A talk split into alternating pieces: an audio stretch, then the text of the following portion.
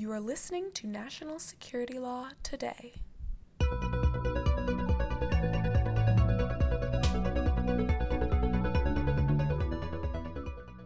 Welcome to National Security Law Today. We're your source for growth in the area of national security law during the nationwide protests, the COVID 19 pandemic quarantine, and all the time.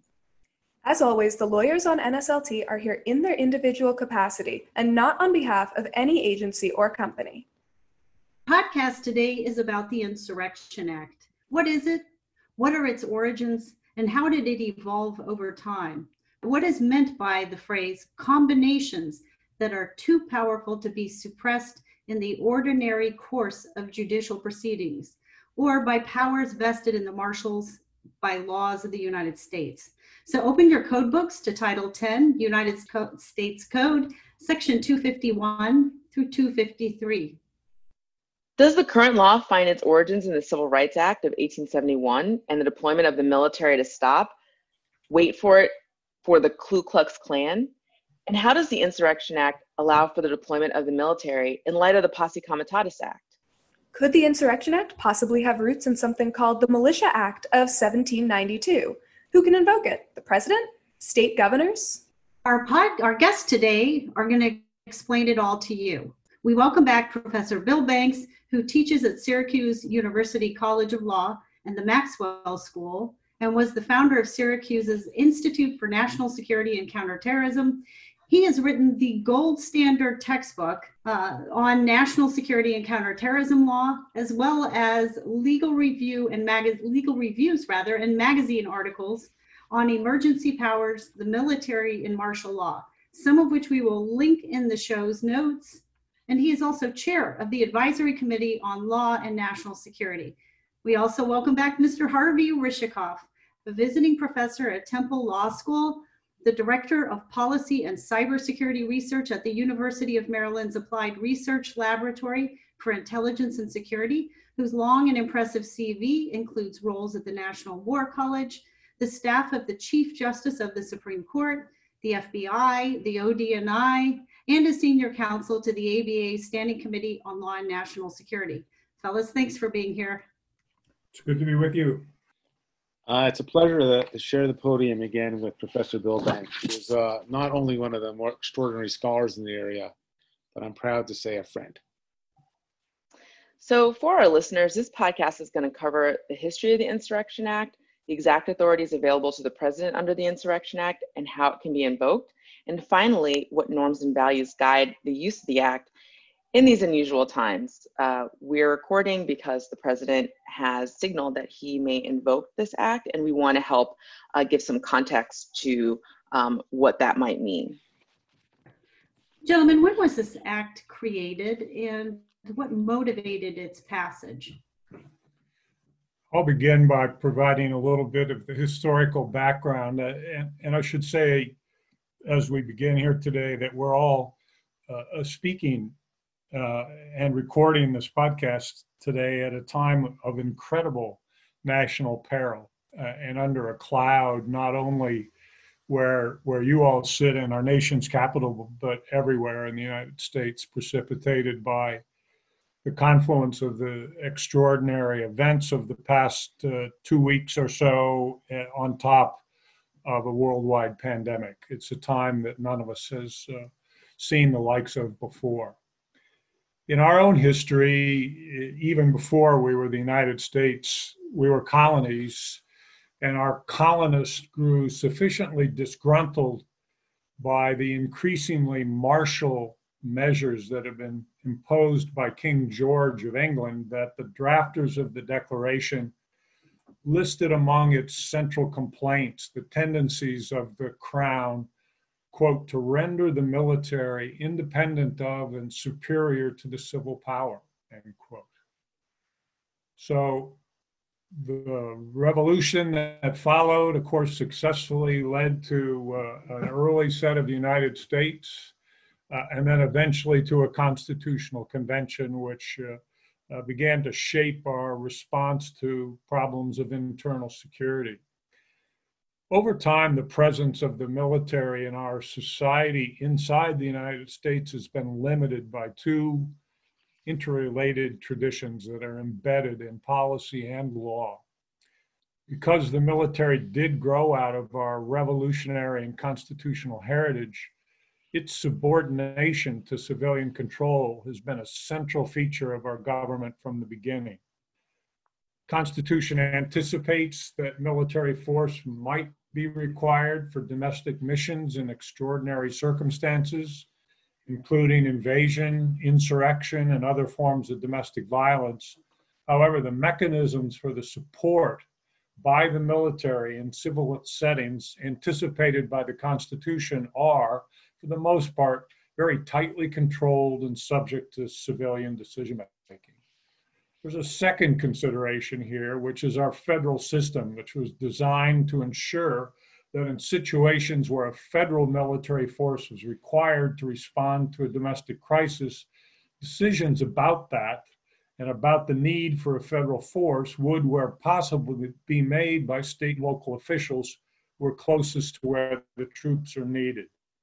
If military personnel are required, state decision makers would deploy those personnel from within their own communities ordinarily and thereby avoid the need for a federal force. Harvey, what happened after the framing? Thank you, Bill. I think you set up sort of the history, and as you know, among the legal historians, the critical event is uh, the Whiskey Rebellion of 1794. And that was an uprising in western Pennsylvania sparked by a a tax on liquor, distilled uh, sort of spirits. And the significance is that it, since the federal government didn't have a way of putting it down, uh, Washington had to bring a force to Western Pennsylvania in order to stop it. Um, and that this demonstrated, also ironically, was the last time uh, General Washington ever led troops in the field but it marked a sort of significant time and a demonstration of the federal power to be able to use and mobilize force on a specific geographical area of the country in order for them to impose their will. Eventually, the, the actual uh, tax was repealed, uh, but uh, the long term effect was that demonstration that um, the federal government had the power uh, to use it with force, and that ironically, uh, the use of the force, uh, which is sort of has some interesting effects, was that the federal party lost the support. Um, uh, and it was action that was seen as the ability, as you know, to have federal power contain and control order with the actual projection of force and since we didn't have a standing army, it was required for him to gather the militia in order to generate the appropriate uh, responsibilities of the federal government. So I would say, Bill, it's that's why we always remember the Whiskey Rebellion as that projection of force by the federal government. Actually, the, the that's very useful history, and the, the Whiskey Rebellion was enabled not only because the Constitution contemplated these rare instances when a federal military force might be enabled, but there was an early statute called the Calling Forth Act of 1792 that allowed the president to call on the militia to, quote, suppress an insurrection in any state. There wasn't any opposition to, to that part of the clause, but the second part of the clause also allowed the, the uh, the president to call forth the militia following the enactment of the statute to execute the laws in the United States. That was a more controversial provision, but I think in the successful uh, put down, if you will, of the Whiskey Rebellion, uh, it was uh, thought to be non controversial, at least for a time. I guess so. I might ask the question, which is that um, it, the act has been invoked over the years, um, and as you know, Bill, has been also been used against the Ku Klux Klan, um, and used to quell riots. Um, what is your sense of the more modern sensibility of the use of the power? Well, what happened over the over the many years, actually in the 19th century, is that the the act when when it was uh, passed in 1792 it included some conditions before washington could act in the whiskey rebellion. For example he had to make a determination that state and local law enforcement was unable to quell the disturbance. He also had to actually seek the permission of a federal judge before he could act. And he also had to issue a proclamation to the uh, to the to the rioters or those in rebellion uh, to cease and desist their activities.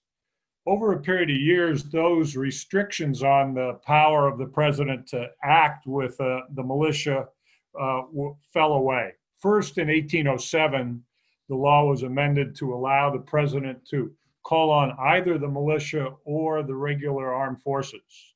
And so, since that date, 1807, the president has had the option of federalizing the National Guard, the modern militia, or relying on regular military.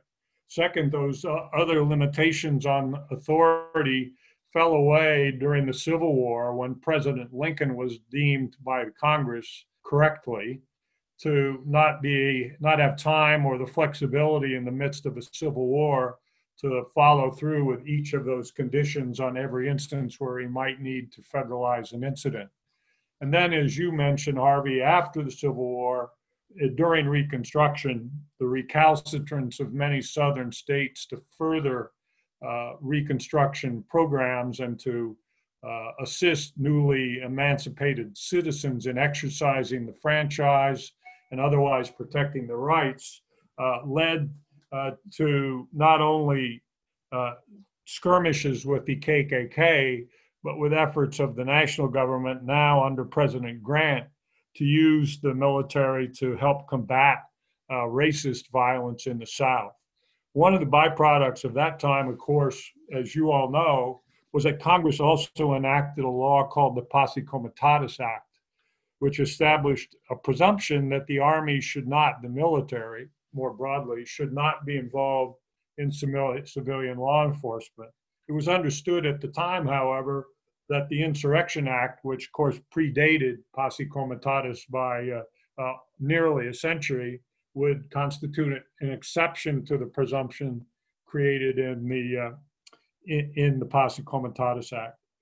Throughout the late 19th century and, and through most of the 20th century, the act was uh, largely unimportant. It was used for example, in a partisan way, uh, to put down the Pullman Railroad strike in the late 1890s, which was a quite remarkable uh, show of force uh, by the president and the military. I think I believe that 12 persons were killed uh, by Army live fire during the various skirmishes that uh, were undertaken to try to put down the activities of the strikers against the Pullman Company the military were viewed at that time as actually siding with management in a in a sort of partisan way rather than simply uh, you, you, know neutrally enforcing the civilian laws.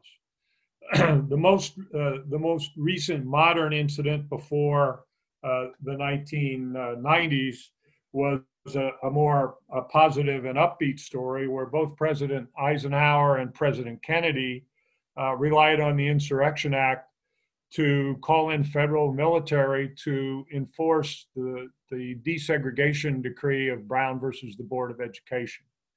So, regular military uh, escorted black school children into their school buildings in the in the in the segregated South after Brown in the late 1950s and early 1960s and eventually uh, help pave the way for nationwide desegregation.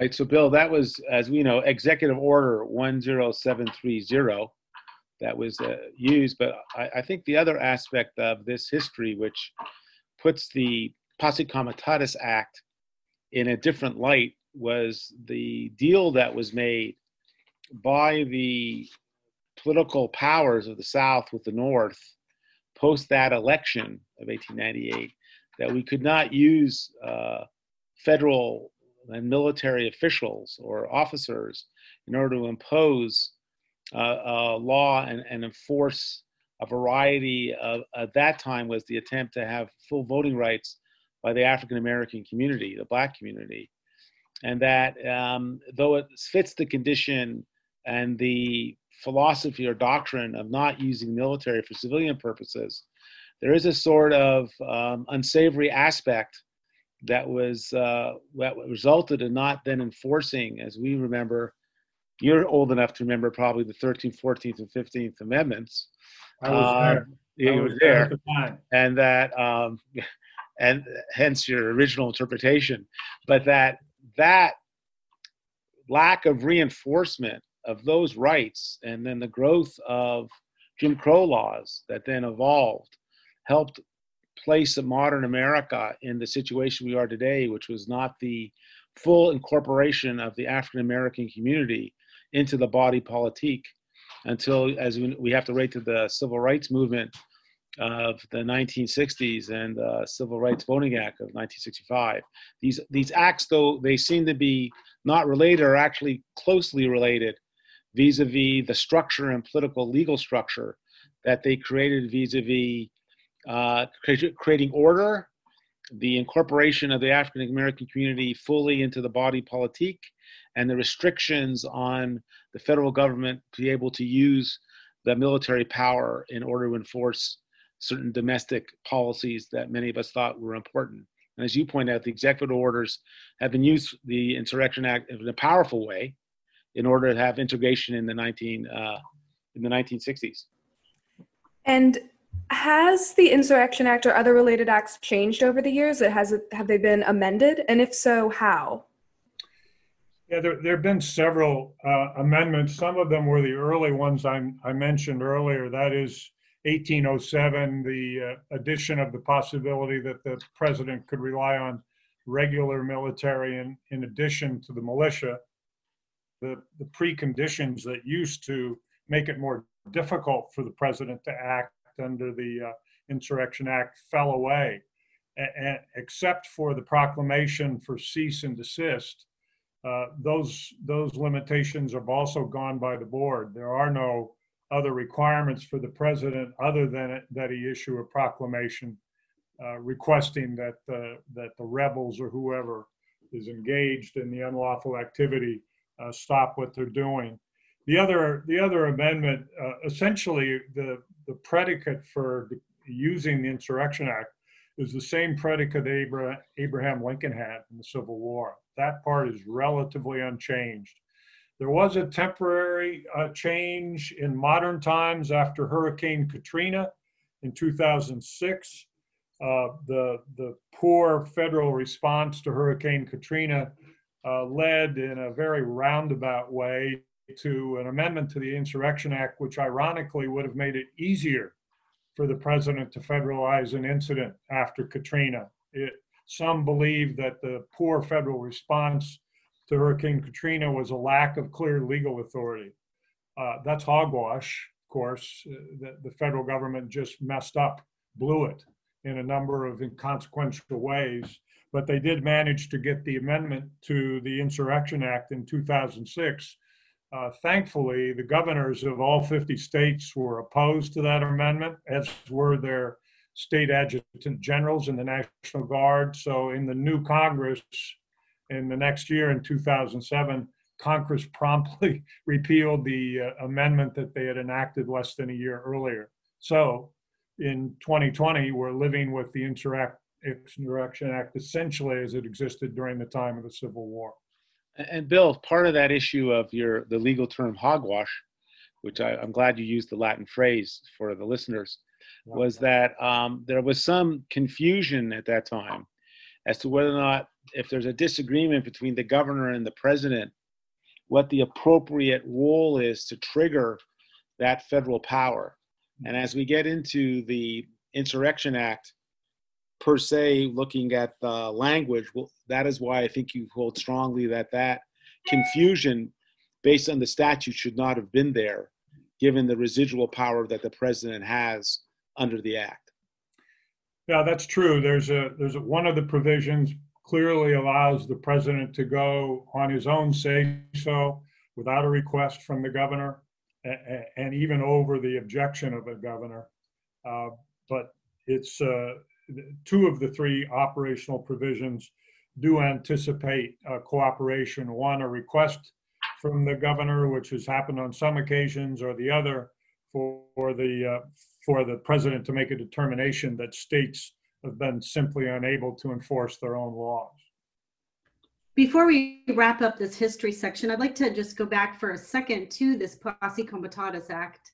What, what exactly was the history that prompted its passage, and how did it fit in at the time with the Insurrection Act?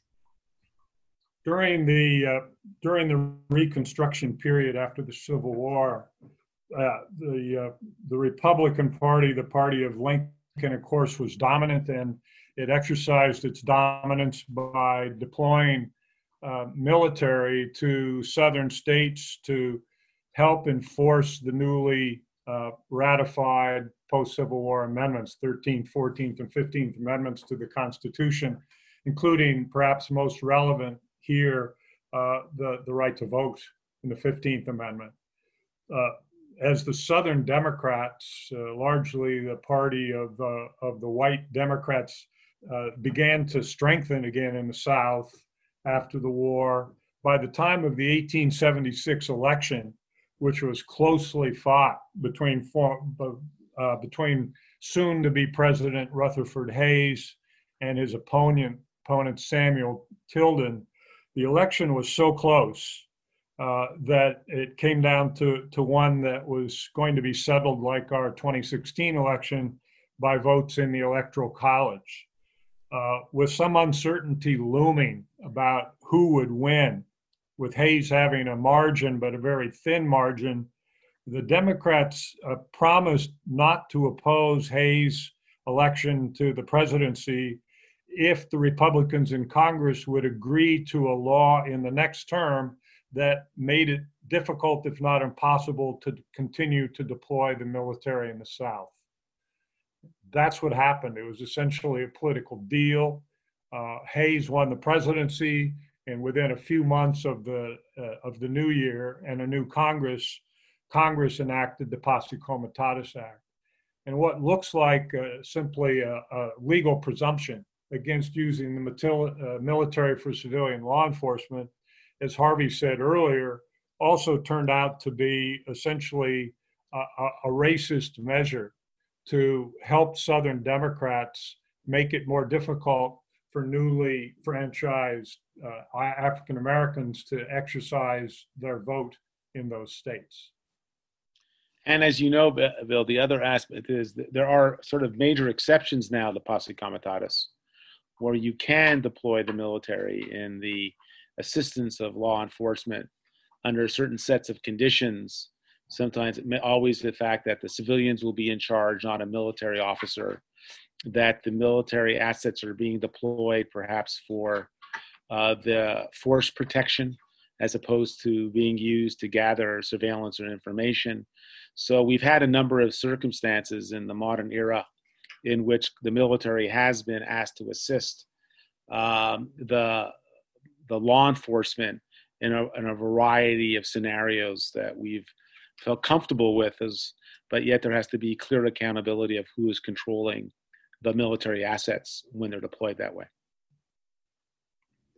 Wow, well, that's an interesting history. I think that would surprise people who hearing today that the Insurrection Act could be invoked uh, to respond to what has really shifted in the last 24 hours to a focus on peaceful protest.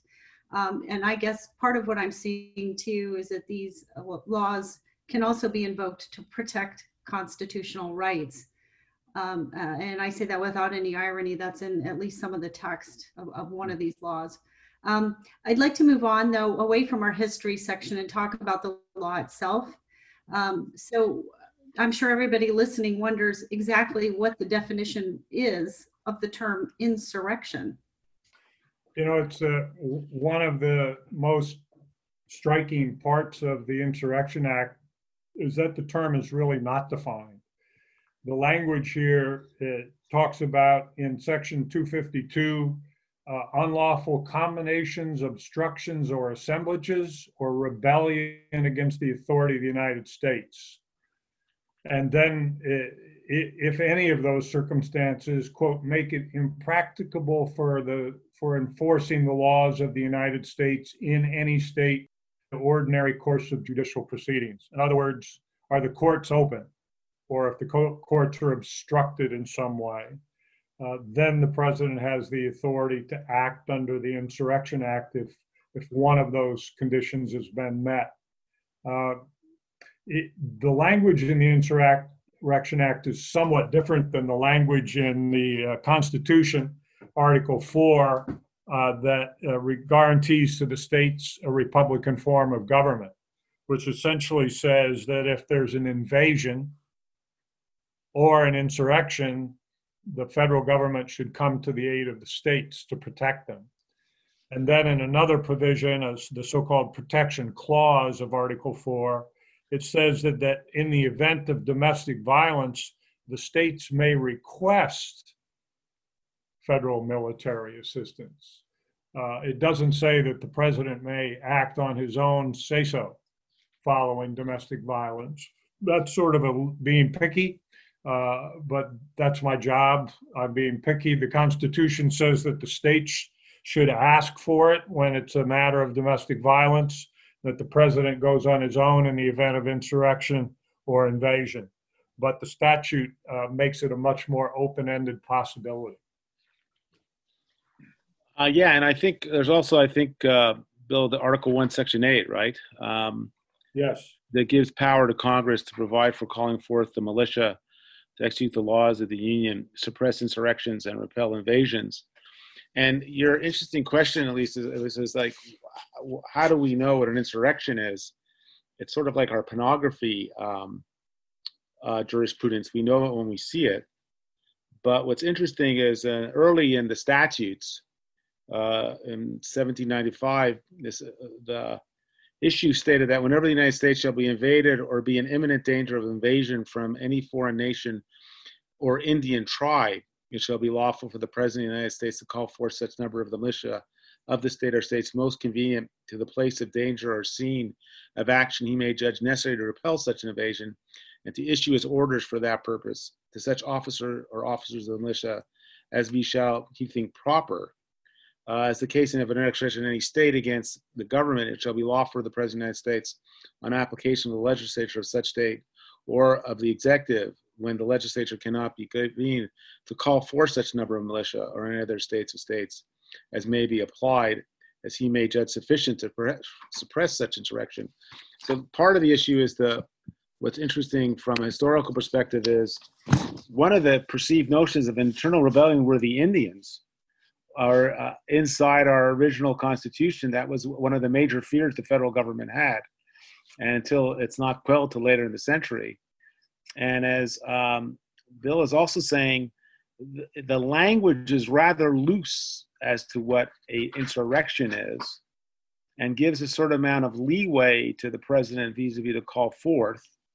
And i he bill read uh, from uh, the section dealing with uh, 252 uh, and 253 you know also says the president by using the militia or the armed forces or both or by any other means shall take such measures as he considers necessary to suppress in a state any insurrection domestic violence unlawful combination or conspiracy. And um, bill can't say this but you know we use his book chapter 38 that deals specifically with this issue.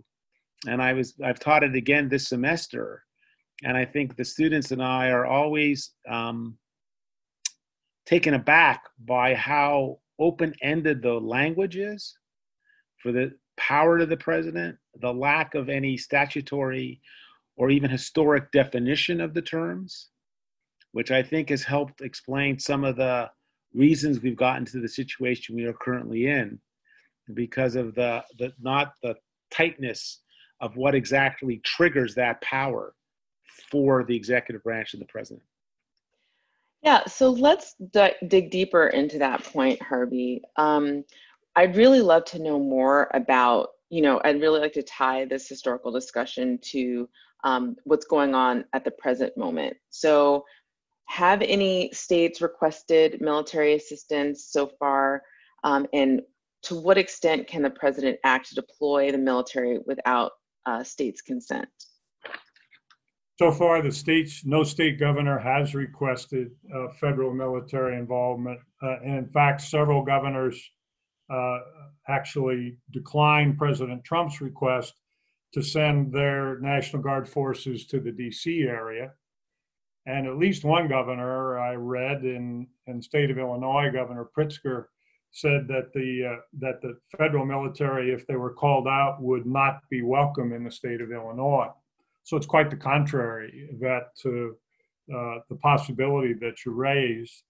Uh, that the, the the understanding is that states and cities can manage their own affairs, and, and they can manage their own affairs usually without any military involvement. That's why we have uh, state and local law enforcement officers.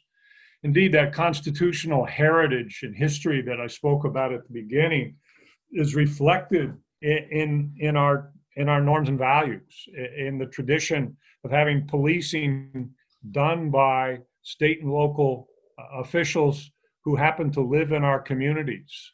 They may wear blue uniforms and have on badges, and sometimes may even be carrying a weapon, but they're our neighbors and, and we expect them to be able to enforce the laws in an even handed way. Only when those individuals in that force has been unable to uh, maintain the, the domestic uh, security in their communities is the next step taken. And then that next step is in the hands of the governor, and the governor would call forth the modern militia, which is the National Guard, subject to the governor's control. One of the things that I don't think we've uh, spoken of yet, and that's an important uh, piece of the puzzle here, uh, is that when the National Guard are deployed, uh, they're not instructed to make arrests or to uh, engage in direct and law enforcement. They're, they're instructed to keep the peace. That is to uh, guard critical infrastructure facilities, to direct traffic, to Uh, establish a cordon around uh, uh, a, a, controversial public place, for example, but not to go out among the people and uh, try to uh, stop looting or to make arrests on the street unless the police, who are then freed up to be able to do that task more productively, unless the police aren't able to follow through. So it's sort of a staged set of interventions, and only in the worst case should force beyond the state National Guard be needed. So, as you point to underscore two or three points you've made, Bill, one is that the National Guard has been called out in some states, but those have been called out by the governor. By the governor, yes. And that they are under the governor's control, not federal control. That's right. And that, as you said, there's very limited, quote, arrest uh, powers that the Guard would have unless it's particularly granted under some statutory state statutory authority. That's right. And that we see the guard much more, as you said, as a peacekeeping, orderly force, as opposed to a projection of force or a uh, use of violence. But in our generation, we had Kent State, in which we had the guard shooting and killing a Kent State student, which became one of the uh, memes of why it's so complicated when we start deploying individuals who do not have law enforcement training and um, sort of a, a, cultural approach to how to deal with our own citizens. And what makes the Insurrection Act particularly uh, complicated is that you then can bring in military from outside the geographical area who have no per se direct con- contact with the people that are being asked to help create order which creates a different sort of um, social dynamic. So I I think that there's some um, there's in the uh, in the current you know uh, rapidly changing situation, it doesn't appear that it's clear what the president would like to call uh, active duty military service members into service for. Um, it, it it seems that he was um, the the president previously said that if uh, if the if he's not satisfied with how the uh, the local authorities are managing uh, domestic situation, that he would use the military to enforce order. So it seems like uh, there's, uh, you know, in the rhetoric at least, it seems like there's a disconnect between what the law authorizes and what the president is uh, is projecting. I agree with that, and I think you know in the in the past few days we've seen uh, the president apparently uh, step back from the brink of invoking the Insurrection Act, which he directly threatened to do a few days ago. Uh, and, and, today, or today, or yesterday, I understand that the that the federal units who were uh, deployed uh, to the D.C. area earlier in the week uh, have been returned or told they may return to their to their bases. At least some of them have. So as you as I guess um, as you're saying that one of the issues is under Section 254, which is called the Proclamation to Disperse.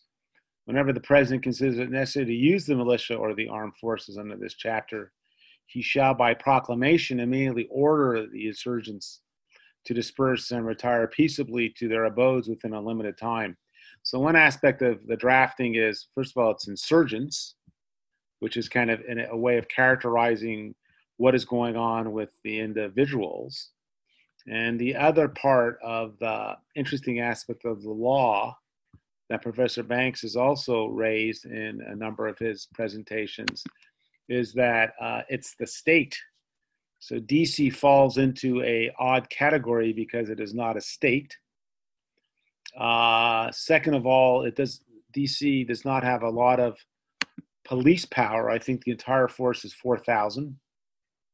Um, and then there's an extraordinary amount of federal law enforcement that around DC, which are demonstrated in the individuals who were amassed to protect the White House, which may uh, part of the complexity of, as you said, who's in charge. It's it's in charge of those troops. Is it's not the mayor apparently? Is it the attorney general? Is it the president? Is it someone in law enforcement? Is it someone in the chairman of the Joint Chiefs? So, and the fourth element of that is uh, we would usually in the rule of law you look for written orders. So the idea of uh, under what authority and what is the written order that will then uh, supervise the um, management of those military troops is something that normally we'd be looking for if this ratchets up and continues to have what would be a strong military presence. One would look for the actual, as we call the exord, the execution order, written by the president to the Secretary of Defense to be executed by the, the either the chairman or, as Bill as Bill knows, we also have Northcom, North Command, Northcom has to have usually historically has had jurisdiction over North America. That's who usually you would see as the commander would be the Northcom four star would be asserting his authority if we follow and continue to go down this level of uh, asserting authority and power for control. But but right now we've seen sort of unnamed uh, police forces that are not wearing badges or insignia or name tags, uh, and um, we've don't we haven't had the transparency that you're talking about. The public hasn't been able to examine those exords. Right, and I think the uh, mayor of Washington has requested through their attorney general the actual uh, written notification from the federal government as to who exactly has been on the streets of Washington, what under authority are they under, and what authority uh, are they purporting to be able to use in order to create order in the streets? I think the mayor has asked all of those questions, and like most things in life, you know, um, thank God for the lawyers, since the lawyers at the federal level and the city level and at the military level, uh, many of the people on this podcast who are attorneys working for the government, they will assert their role as to say we have to have written orders in order of us to make sure that the authorization is constitutional and statutorily correct. All right, well, this is interesting, and I, I, we haven't, what we haven't included today, but we can include in the notes is the projected cost of uh, this display of the military, which uh, some people feel was uh, theatrical and gratuitous. Um, and and those points may be well taken. Um, so it will be interesting to see how this thing is viewed in the rear view. But on that score, um, how do Insurrection Act deployments end as a matter of law? That's a good question, and, and there's not an answer to it. That is, the, the law is open ended, and it would be up to the discretion of the supervising uh, command authority to uh, decide when the mission has, has been accomplished. You would think, in a practical sense, those decisions would be made in consultation with the civilian officials on the ground, the governors or the mayors in the impacted places. Uh, the, the, certainly the legislation does not speak to that. And as Harvey was alluding to a moment ago, an exord or even regulations inside the state National Guard would provide more detail about at least a decision making process that should be taken to uh, wind down an operation that is nearing its end. One of the uh, famous or infamous uh, uses of the Insurrection Act that we haven't talked about yet is uh, is at least partly responsive to Elisa's question, and and I know that she has personal experience with this, and she may wish to comment from that perspective as well. But as as uh, uh, most of us here on the podcast at least are able to remember, in 1992, following the videotape beating of a motorist, Rodney King, yeah. and the eventual acquittal of the police officers who were involved in his beating, riots erupted in Los Angeles. Uh, a decision was made to militarize the response to the incident based in part on the recommendation, ironically, of a man named Warren Christopher, who'd been a, a deputy commissioner to a group that studied earlier riots in the Watts neighborhood of Los Angeles in 1965. Christopher argued on the basis of the 1965 example that the state National Guard forces were too slow, that they did not react quickly enough to curtail the Watts riots. And he also pointed out there was, at the time now in 1992, apparently a poor relationship between the mayor and chief of police in Los Angeles. The governor then in 92, Pete Wilson, quickly requested federal troops and the federalization of the California National Guard, and President George H.W. Bush complied. Within a day, there were more than 13,000 regular Army joining 9,000 federalized California National Guard forces, in addition to state and local police in riot control and law enforcement action. So that's 22,000 military uniforms on the streets in LA. There, there had been no showing that the state and local forces were unable or unwilling to enforce the laws. And the failure to train those active duty military forces at the time had nearly disastrous consequences. There have been a lot of reports about the 92 deployment, but one that I'm familiar with Marines that were accompanying local police in response to a domestic dispute where a shot had been fired from a house. The Marines responded to an officer's request to, quote, cover me by spraying the house with 200 M16 rounds. So instead of being prepared to respond if the police officer was threatened, the Marines preemptively fired on the house. So uh, that's a pretty awful, overly militarized response to an incident that may not have even required uh, a federal authority. Elisa, do you have a personal perspective on those events?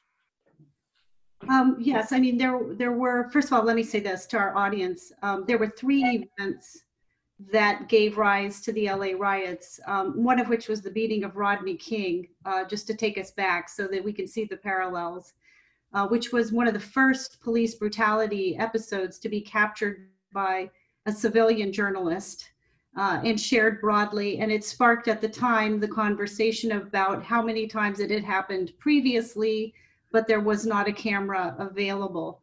Uh, there was also the shooting of uh, a young black woman in the back of the head by a Korean shop owner over an orange juice. Um, the woman was convicted of a reduced charge and allowed to return to her country. Um, and then lastly, there was the acquittal uh, of the trial of these officers, um, which had been moved on a motion for a change of venue to an exurb of Los Angeles that was where a lot of police officers lived. In other words, it was a friendly venue for the trial. And there was an acquittal, and it was within hours of the acquittal that violence erupted. So um, the National Guard was not then called in right away, and um, there were abuses uh, once the military was called in. However, um, what I think is important to remember about the LA riots is that whole neighborhoods were burned and destroyed, and um, black neighborhoods in Los Angeles became food deserts uh, after that, and it was hard uh, for people to get uh, basic life necessities. One of the only positive things that I can recall is that the military stopped that in part because they didn't know what to do and they were largely just present. Um, and so, in that way, the destruction stopped, but at what cost? Um, another positive, just for our listeners to come out of that, was the Christopher Commission, as you mentioned, uh, and widespread implementation of something known as community policing, which may have been the single greatest thing to advance our peace and stability after that riot. Um, and ironically, ben, uh, Bill Bratton, who was the commissioner of NYPD, as well as uh, Ed Meese, who had been a um, uh, an attorney general during the Reagan administration, um, who was perceived to be very conservative um, and very extreme. Um, they published a number of papers on community policing and began to sort of help people in departments understand the value of that to national security. So that is what I do remember, but there were abuses and they weren't one or two.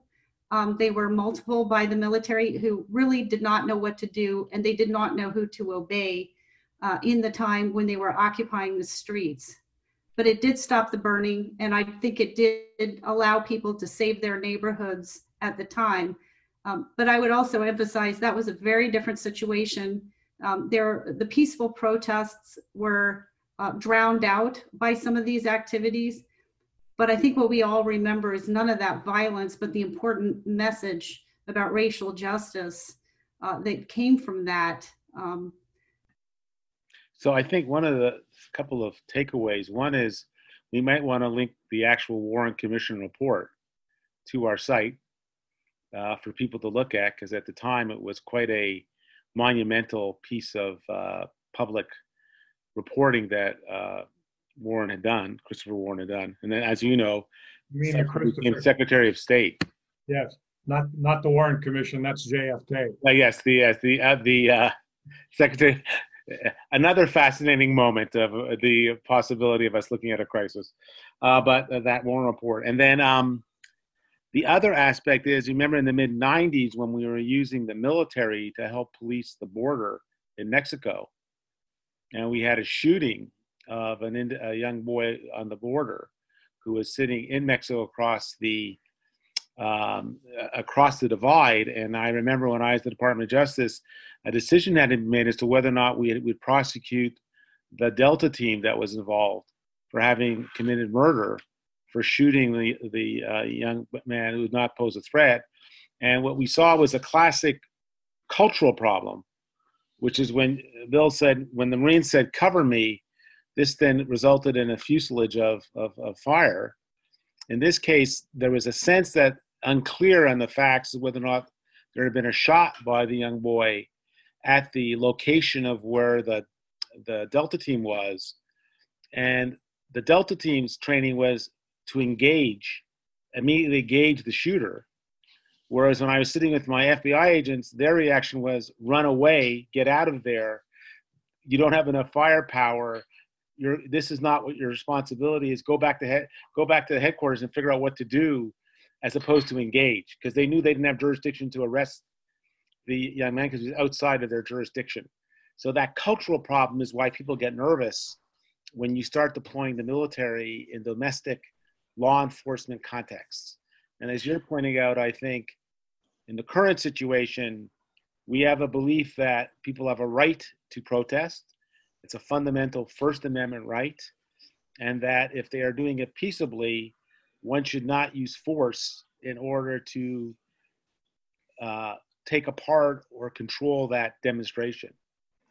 I, I think that you bring up a really important point, Harvey, with that because you know there are some concerns. A that police officers are um, using excessive um, force against peaceful protesters uh, at the moment, and if you add on top of that the element of military members being inserted in unfamiliar territory doing an unfamiliar mission, that we might escalate these situations that um, when it would be probably more beneficial to everyone if everyone were uh, trying to de-escalate those situations. Right, and I think if there is violence or, or burning, one should use proportional types of force to reestablish order.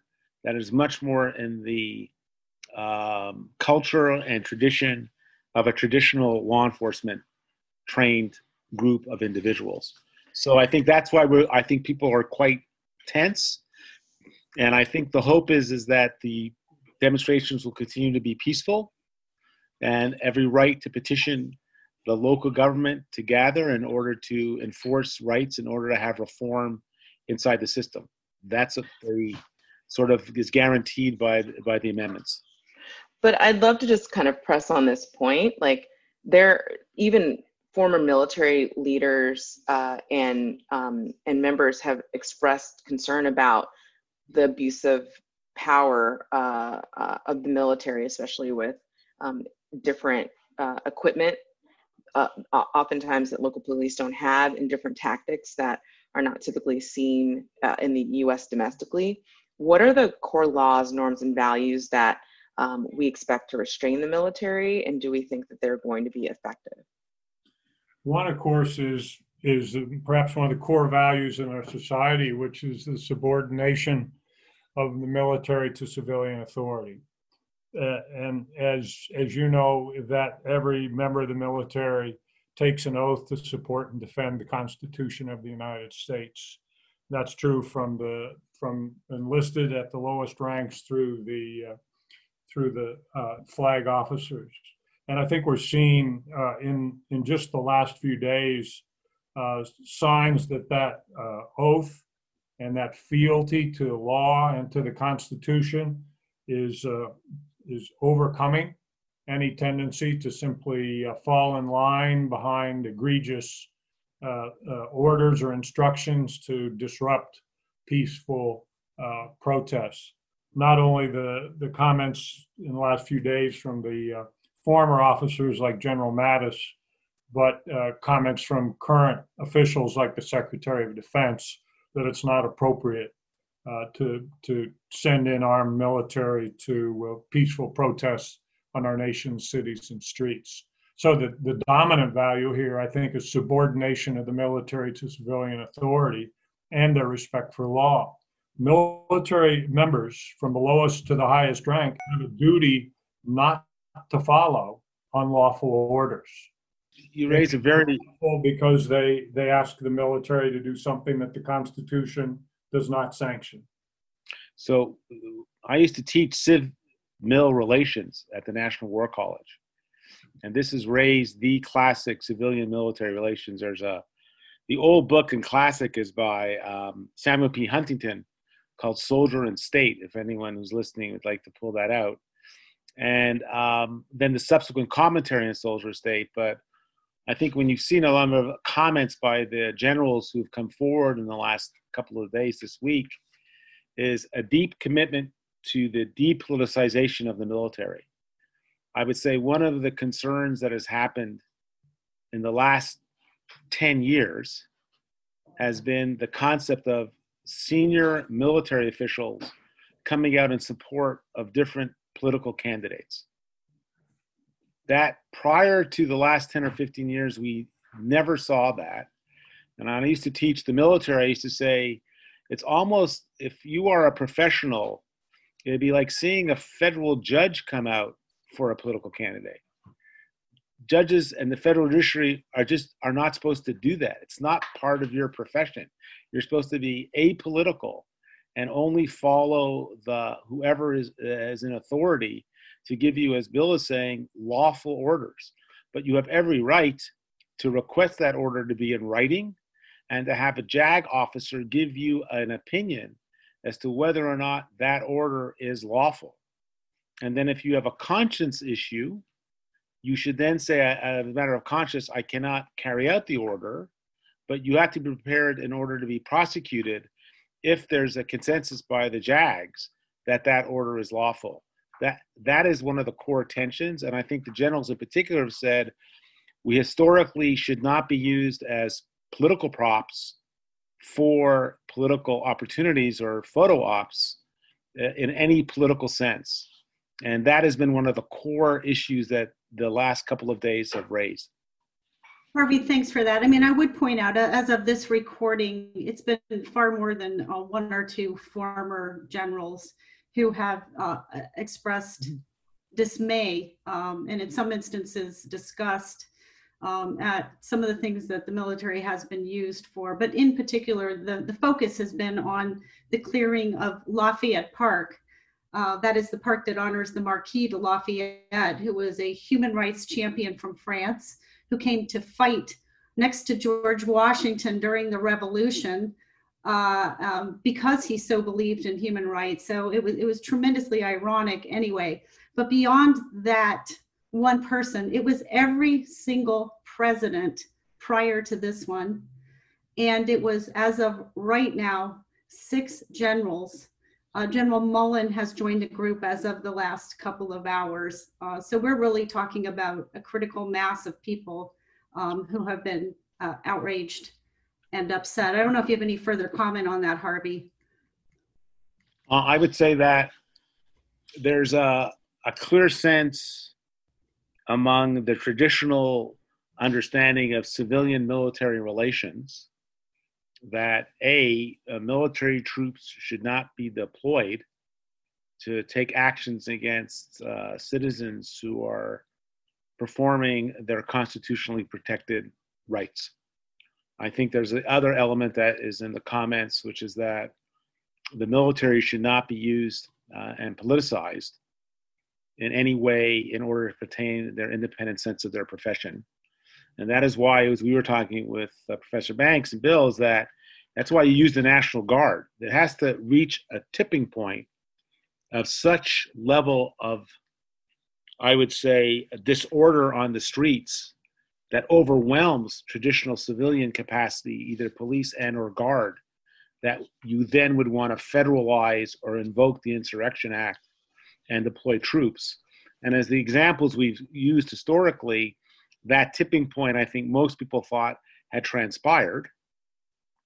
And, and they were being used either to integrate the South or to create um, a certain level of stability and order in Atlanta in LA and as and there were problems with it and we also had similar senses of Katrina in which there seemed to be chaos on the streets but it has to it has to be an overwhelming of the traditional modes before a president or a governor says we're going to nationalize or federalize these troops and bring in even more and um, I think the, as you've been pointing out as we sit here at on uh, May 5th at uh, 308.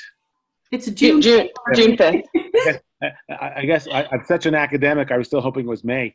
Um, on, on, June 5th at you know 308, uh, there is no sense that we have this level of disorder currently in the United States. And indeed, uh, Secretary of Defense um, Mark Esper has indicated such. Right. He has said publicly he's opposed to the invocation of the Insurrection Act, that it's not, it is, should not be triggered. But as Bill pointed out, what's odd about this is that we do not really have a clear constitutional or statutory definition that actually allows for the triggering of the Insurrection Act. The, the, all the language levels, the level of violence that one would think is going to be, as we say in the law, a reps ipso facto, the thing speaks for itself you should know that that level of disorder is taking place. All right. Well, I think we'll have to. We're going to have to wrap it up there for this time. Um, I, you know, I sincerely hope that uh, our listeners take something from this. Um, I'm sure some people greet this uh, with crushing sadness to understand the more than 150 year racial history of some of these laws uh, and sort of where we are today. Um, but uh, I hope that something positive will come out of this. Bill and Harvey, I want to thank you so much for joining us in these terribly uncertain times. And we hope that you'll join us again in the future because these events are going to unfold and change in the coming days and weeks. It's my pleasure. Thank you.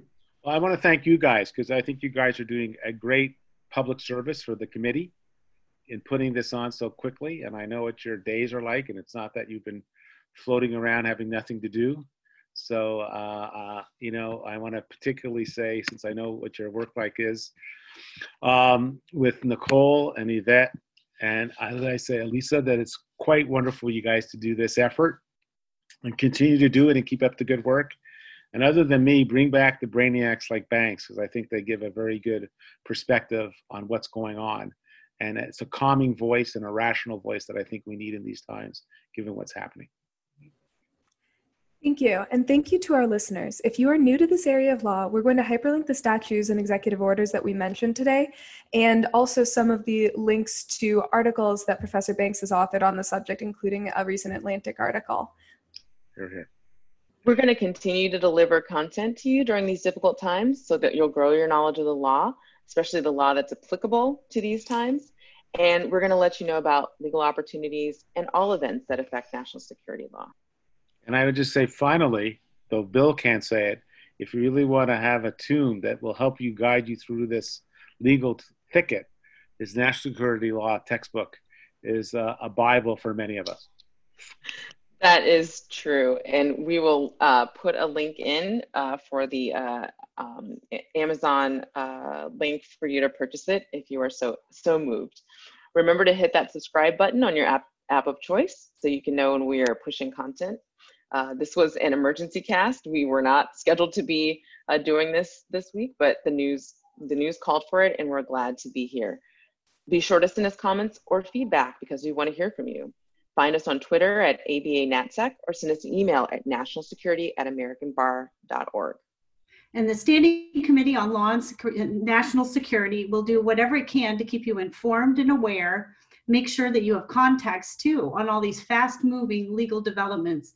That way you don't have to search for it beyond your smartphone or laptop screen. Take a break from uh, staring at the round the clock coverage. Fill your mind with a little law. It can be very comforting and it can also give you ideas if you want to be a catalyst for change perhaps you'll begin to understand where change may need to occur as a legal matter. And again, don't forget that the lawyers hosting this podcast and appearing on it are here in, in their individual capacity and not on behalf of any agency or firm.